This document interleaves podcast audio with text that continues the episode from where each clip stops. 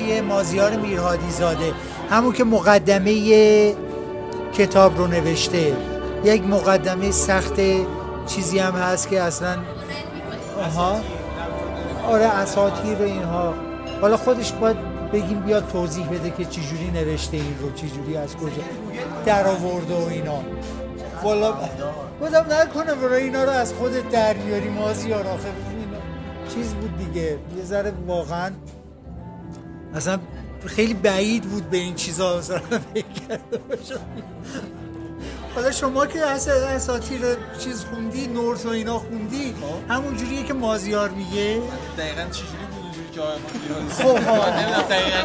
ببین برای قسمت که توی مقدمه کتاب نوشته که کارشه مقدمه رو خوندم مقدمه رو خوندم. مثلا یه چیزی که بهش ارجاع میده آقای میرهادی زاده اون مجموع القوانین بروسانیوسه. من اونو نخوندم راستش. آها. خب تو مازیار خیلی چیزای عجیب غریب خونده ببین گیر میده به یک چیزی و بعد تا مثلا دینش هی میره مثلا می‌خونه و اینا. مثلا چه می‌دونم؟ یهو می‌بینی به چی اسمش؟ این به ادبیات ترکیه علاقمند شده و میره مثلا تو آسیای میانه و اینها اینا ادبیات خاصی ایجاد شده. مثلا اونا رو می‌خونه و این شمنی چیزای شم... اتفاقای شمنی و اینا آورده تو مقدمش. من نمی‌دونم چه ربطی داره به این ادبیات چیز. ادبیات شمنی فنلاندی یعنی؟ شمنی فنلاندی شمنی ترکیه شمنیسم بیشتر توی بین فینو اویغورها رواج آره حالا یه بخشش میشه فنلاندی ها یه بخشش میشه اویغورها که این اقوام به قولی کوچنشین بیشتر توی سیبری هن. بعد از ریشه زبانی فینو اویغوری هم من فقط سه تا زبان می‌شناسم. یکی فنلاندیه زبان استونیاییه. و یکی هم که خیلی بحث سرش زبان مجاریه. مجاریه. مجارا خیلی شاکی. از واقعا زبان چیز قبلا آخه این زبانهای ترکی رو تقسیم می‌کردن می‌گفتن اورال آلتایی. یعنی می‌گفتن که مثلا زبانهای آلتایی که این ترکی بود نمی‌دونم اورالی هم همون فنلاندی و مجاری و اینا رو در بعد معلوم شده که الان هیچ ارتباط چیزی ندارن حالا کاری ندارن ببخشید من چون یه تایماتی وسطشون از یه دوست مجاری راجع به این قضیه پرسیدم و می‌گفت که موضوع اینه که اون ناسیونالیستای مجاری معتقدن که چون این اصلا عبارت زبانهای فینو و زبان مجاری رو جز اون خانواده حساب کردن توی دوران امپراتوری اتریش مجارستان بوده. و از طرف یه دان... سری دانشمندای اتریشی. و معتقدن که این حرکت در واقع یه حرکت سیاسی بوده برای اکثری تو سر... سرکوب مجارها که داره مثلا شماها ترکی. ترکی دو از اون اصلا قبول نمی‌کنن این قضیه رو. بحثیه که بین علما اختلاف هست بینش سرش. در هر حال مازیار یهو می‌بینی که خیلی علامت و میشه به این چیزها و اینا. بعد اینا رو همه رو قاطی کرده تو اون مقدمش. حالا کاری ندارم. ولی من مازیار خواستیم که این کتاب رو یعنی اولش دیدم که این کتاب هی دستشه. ما یه سفری داشتیم هی داشت می‌خوند و اینا. این چیه داری می‌خونی و فلان؟ حالا میدم اینا حتما باید بخونی و اینا. بعد که برگشتیم از اون سفر اون بعد من خوندم واقعا خوشم اومد. یعنی دیگه جذبش شدم و گفتم مازیار بیا اینو ترجمهش کنیم. بعد گفت باشه حالا اون سر کاراش بود منم سر کارام بودم و اینا تا اینکه بالاخره یه فرصت های پیش اومد. اومدیم مثلا یکی دو صفحه هم با هم ترجمه کردیم. بعد همونجوری باز دوباره یه سه سالی بل شد. بعد دیگه آخر سر من گفتم مازیار نه اینو اگه ترجمه کنم بهت بر نمی‌خوره. من می‌خوام ترجمهش کنم. گفت نه در ترجمه کن من می‌خونم. بعد خلاصه من رفتم و ترجمهش کردم. بعد گفتم خب حالا ما زیاد بیا تو یه مقدمه راجبش بنویس. بعد یک چیزی نوشت. باور اصلا دادیم این بیچاره تایپیسته اصلا مونده بود اینو چجوری تایپ کنه؟ یه ذره بدخطه بعد من خوندم هیچی سر در بودم چپ و راست هی از این ور اون و به هر کی دادیم نتونستیم. بودم مازی بیاین تو رو خدا ببین چیکار می‌کنی؟ خلاصه هی غلط غلطگیری کرد و فلان. هنوزم نمی‌دونم زنانه شده زمانه زمانه شده. نمی‌دونم. خیلی غلط و اینها توش هست. آخر سر گفتیم حالا دیگه ما می‌ذاریم اول کتاب هر کی تونست بخونه دیگه. To whom it may concern. بعد و معمولا همین اتفاقی پیش میاد که اکثرا پیش اومده. یعنی هیچ نمی‌دونه. بعد ما دیگه تو درواسی با مازیار گیر کردیم. من برش دارم. چون خیلی از کسایی که می‌خوان کتاب رو شروع کنن میپرونه. یعنی اصلا اون رو باز می‌کنن یه ذره میگم بابا. آره بیخیال ولی با یه, جوری سنگام رو با بکنیم با مازیار. بگیم مازیار با خدا دیگه چیز دیگه. ببخشید دیگه. اینو برداریم بذاریم زمینه مصداق بارز همون مازه یاران چشم یاری داشتیم. خود غلط بود آنچه ما پنداشتیم بر سر مازیار باشه. و بگیم که آقا این مقدمه رو برداریم مؤخرش کنیم. بعد دیگه اگه قرار کسی نخونه همون نمی‌خونه دیگه. آخر سر دیگه جزو اون زماین اول اونا رو برق می‌زنن و می‌بینن خیلی سخته بعد می‌رسن به مؤخره مازیار. دیگه می‌ذارن داستانش این.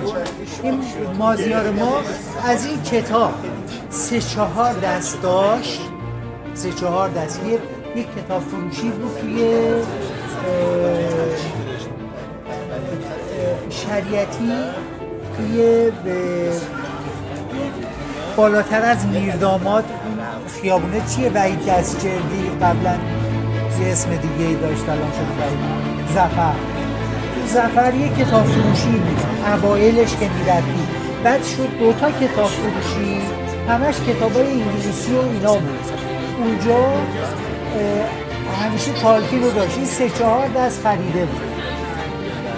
بعد هر هر کی رو می‌دید مثلا دیگه خیلی رفیق می‌شد باش یه دست از اون کتاب از جمله به من دو دست خیلی رفیق یه دست که از روش ترجمه کردم. گفتم بابا این دیگه از جلد اینا در اومد. بابا اشکال نداره بیا یه دست. آره شما برای فصلنامه چیه شیبه؟ برای شیبه هم مثل مطلبی نوشته بودید در مورد تالکین بله بله شیبه که مربوط به هنر بود کلا. بعد یه قسمتی بود که ویژه‌نامه تالکین شماره اولش بود. شیبه نه تو توی چیز بود یه کارنامه بود مجله کارنامه بود. اون زمان معتبرترین مجله ادبی ایران بود. خیلی وزین به اینها علا رقم این که اصولا اون مینستریم ادبیات هیچ وقت تالکینی ها اینا رو تحویل نمی‌گیرن. میگن اینا گریزگران رو نمی‌دونم چیزن رو زیاد سکیپیستن رو نمی‌دونم چیزن زیاد آدم های مهمی نیستن. حالا تالکین هم زیاد قبول ندارن. ولی خب شانس تالکین. اولا این بوده که یکی از چهره های برجسته نقل ادبی ایران که آقای فرهاد باشه که خیلی هم باسواده و خیلی چیزه سخنبره و از جمله دوستداران تالکین بوده. حالا این شانس ما بوده توی حداقل ایران. تو جای دیگه اینجوری نیست. چرا؟ البته مثلا چیز بوده دیگه مثل WHO هم توی انگلیس یهو یه آدم جدی ادبیات بوده و یهو اومده تالکین رو مطرح کرده کشیده جلو اینا. های خیلی خوبه. شما ندارید همچی کسی رو. ولی علا رقم این خیلی تحقیمش نده. یعنی ادبیات ژانری رو اصولا زیاد تو دایره ادبیات رسمی زیاد راه نمیدن من اجازه بدید در همین مورد علیزاده نقلی بکنم از آقای زهرایی خدا بیامرز نشر کارنامه. زهرایی و یه سری من و آقای سوری رو عملا انداخت بیرون از دفتر نشر کارنامه. سر اینکه ما رفته بودیم برای جایزه ادبی گمان زن یکی از کاندیداهای ترجمه برتر کتاب پختستان ادوین ابوت ابوت بود. بعد رفتیم با مثلا معرفی نامه دبیرخانه جایزه هنر و ادبیات گمان زن که مثلا با آقای زهرایی توضیح بدیم که این کار مثلا علم تخیلی و مثلا فلتلندرز فلتلند فلتلند که آقای زهرایی حالا کلمات رو دقیقا سعی می‌کنم تا جایی یادم باشه عینا نقل کنم که اون کتاب علمی تخیلی نیست اون کتاب ادبیات محض شما مطلقا این کتاب رو نفهمیدید. و ما اومدیم بیرون. کارش نمیشه این این به قولی مشنمونه خروار برخورد مثلا جناح مینستریم و جریان شاخ شاخه جریان اصلی ادبیات و ادبیات ژانری که شما به کتاب بگی علمی تخیلی رو مثلا توهین به کتاب می‌دونم آره مثلا روی کردی داشتم که اینجا بود. رفتیم و اینجا باز چیز بود. من کتاب بردم دادم آه من با این کتاب خیلی موافقم. فلان بعد کشوش رو باز کرد گذاشت اینجا گفت من اینو در اولین فرصت چیزش می‌کنم چاپش می‌کنم. بعد آقا ما هر از گاهی یه شیش ماهی بار یک سال یه بار میپرد آقای آقای زغیلی کتابه چی شد؟ گفت آها من از کشو در آوردم گذاشتم روی میز الان دارم نگاش می‌کنم که ببینیم آقا معلوم شد بعد دو سال اینا رفتم اونجا یه آقای خاک خاکیانی بود اگر اشتباه نکنم. گفت آقا ما اصولا کتاب در نمیاریم. یعنی چرا در میاریم ما ولی به عمر شما کفاف نمیده. و من هنوز جوون بودم اون موقع. گفت برو آقا کتابت خوبه. برو بده یه جایی چاپ کن. و من بردم نشر چیز. خلاصه گرفتم از اونجا. گفتم آقای زهرایی من رفتم کتاب رو گرفتم از آقای خاکیانی. گفت که چیزه من متاسفم. من برای خودم متاسفم. من برای شما متاسفم. دیگه خیلی تاسف خورد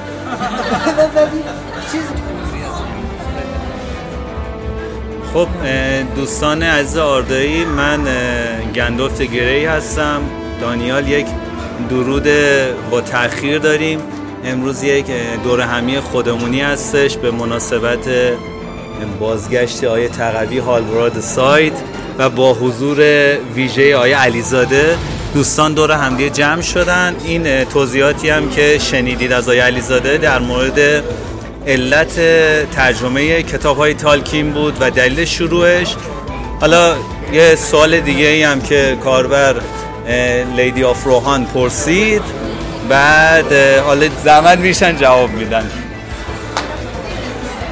آیا علیزه توی اون نشستی که توی شهر کتاب پاسداران بود شما گفتین که اگه اشتباه نکنم اگه درست یادم باشه گفتین که از کتاب یعنی چیزی که حالا مثلا توی کتاب های تالکین شما رو جذب کرد اون عاملی که باعث شد بهشون علاقه منشین مثل همون چیزی بود که مثلا توی نام گل سرخ شما رو جذب کرد. یعنی کتابایی که یکم اتمسفر حماسی دارن و این شکلی هستن. حالا نه اگر اشتباه دارم میگم اشتباه برش کردم چیز کنید لطفا تصدیق کنید. یا مثلا خیلی برام جالبه که چرا اصلا دلیل علاقتون به کتاب تالکین چیه و اینکه می‌خواستم ببینم که این دلیل مثلا به خاطر پیش زمینه مطالعاتیتونه. مثلا شما از قبل مثلا به کارهای حماسی یا کارهای مثلا حالا حماسی فانتزی حماسی ایرانی مثلا علاقه داشتید که باعث شد مثلا به سمت کتابای تالکین کشیده بشید ماجراشو گفتید که چطوری شد ولی اینکه می‌خوام ببینم خود دلیلش چیه یعنی چطوری بوده؟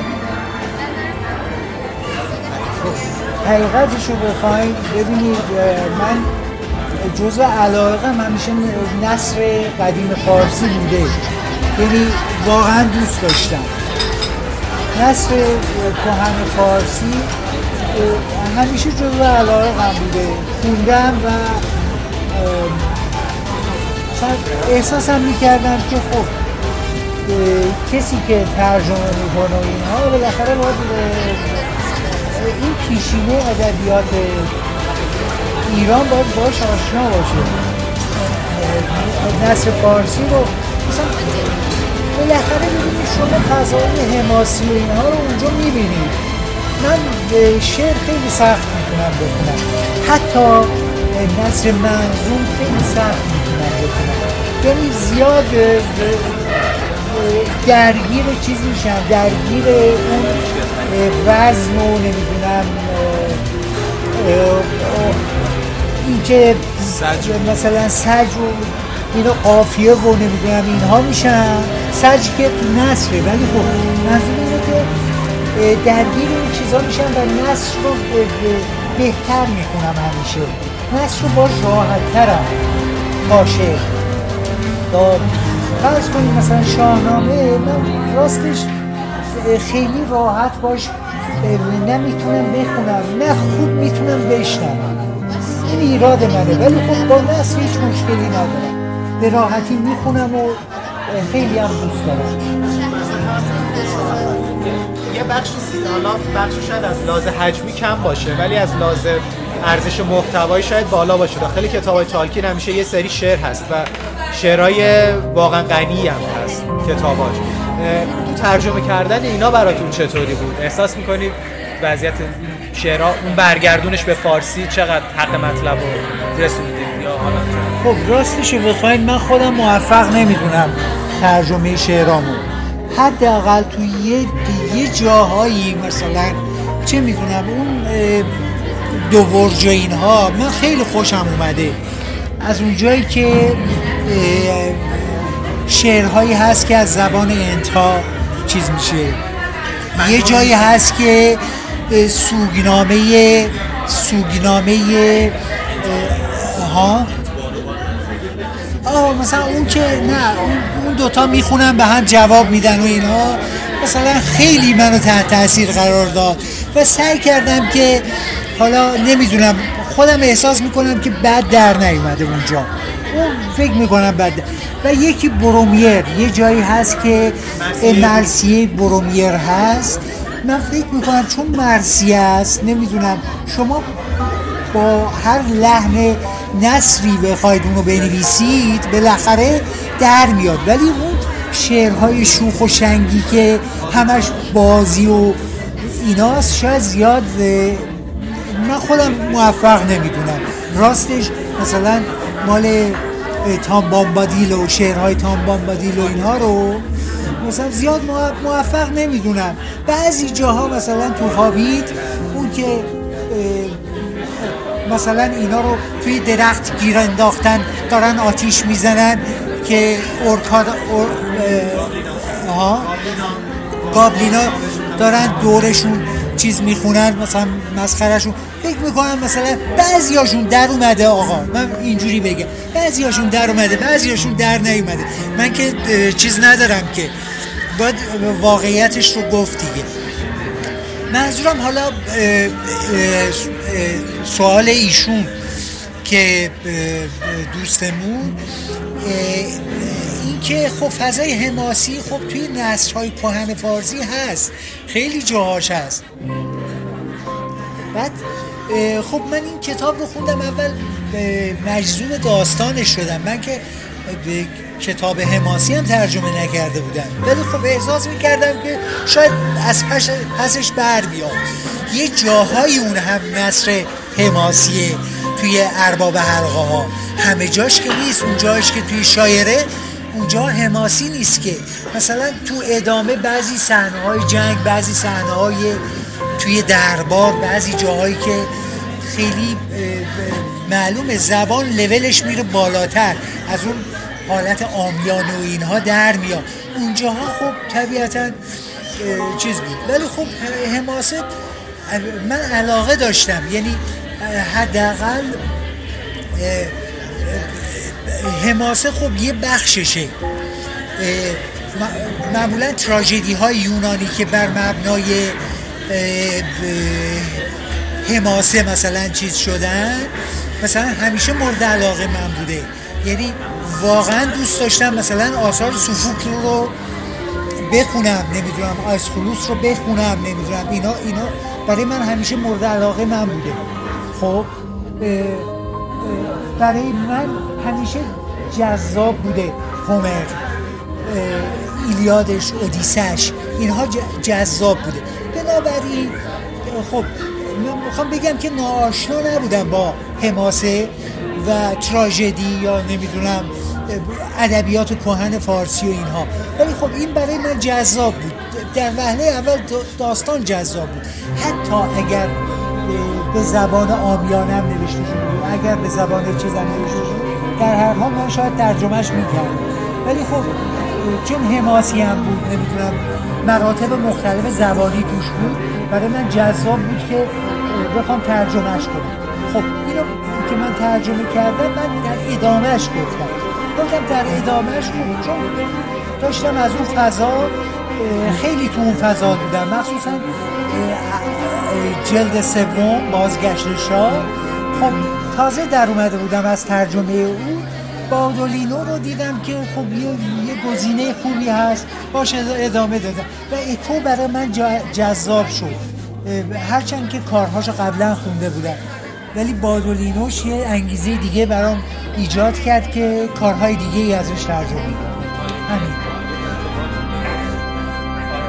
یعنی یه ارتباطی بین انگار مثلا فضای مثلا کار تالکی شما چون فضاش خیلی علاقه بودین به فکرتون رسید که جذبه به نظر من دیدم جا جالبه. یعنی فضاشو دوست دارم. این چیزهای شهر سواری و اینا توش هست؟ نمی‌دونم. جان کار اکو رو به این دلیل با چیز کردین؟ آره با رو. به این دلیل ترجمه کردین که بعد از فضای مثلا بازگشت شاه خب ببینید من عرض کردم یه فضای حماسی مثلا شاید توش بود. هرچند که به یه نحو آمیانه توش بودیم. فضای شه سواری و حماسی. از طرفی چیز بود دیگه. فانتزی هم بود. یک نیمه فان... نیمچه فانتزی بود این کتاب. و دیدم خوب جالب بود برام. به خاطر همون انتخاب کردم که دیدم شاید بعد نشه ترجمه کنم. ولی خب یه مقدار منو اساسی تر تحت تاثیر قرار داد که به نحوی که مثلا بخوام کارهای دیگه هم ازش ترجمه کنم. هرچند که کارهای دیگهش اصلا نه فانتزی بود نه توی این فضای شه سواری ولی مثلا یه بخشهایی بود. مثلا توی آونگ فوکو یه بخشی بود که داستان این شوالیه های معبد رو داره جا شه سواران معبد رو داره تعریف می‌کنه. دو فصل سه فصل ولی اینقدر جذاب اینو این آدم تعریف می‌کنه. یعنی واقعا حالا بگذریم از تنزش ولی واقعا بعضی جا شما مبهوت میبونید این فضا رو. یعنی معلومه که اکو خیلی استاده.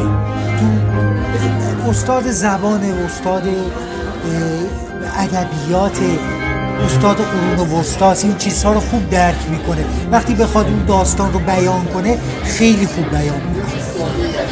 آره همین.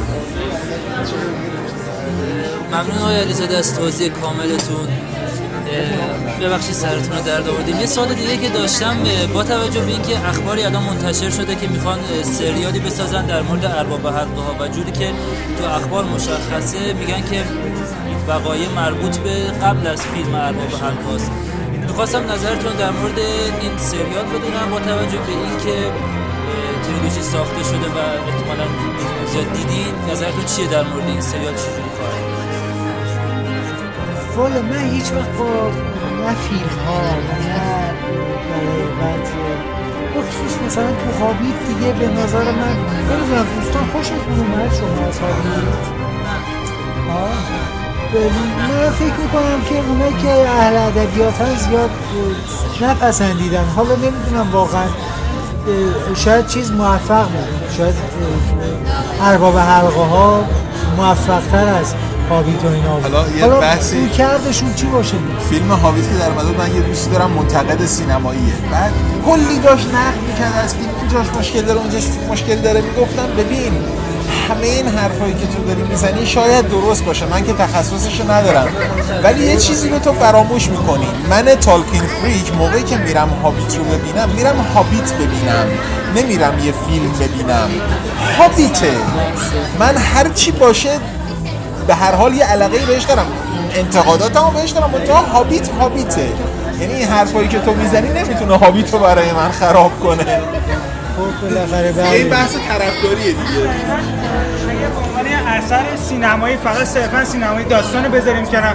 بهش نگاه می‌کنی شاید داستان خیلی جذاب بود خود همون هابیتی که جکسون ساخته بود. ولی خب آره چون همش در مزان مقایسه با کتاب هستش مسلما خب تفاوتایی داره.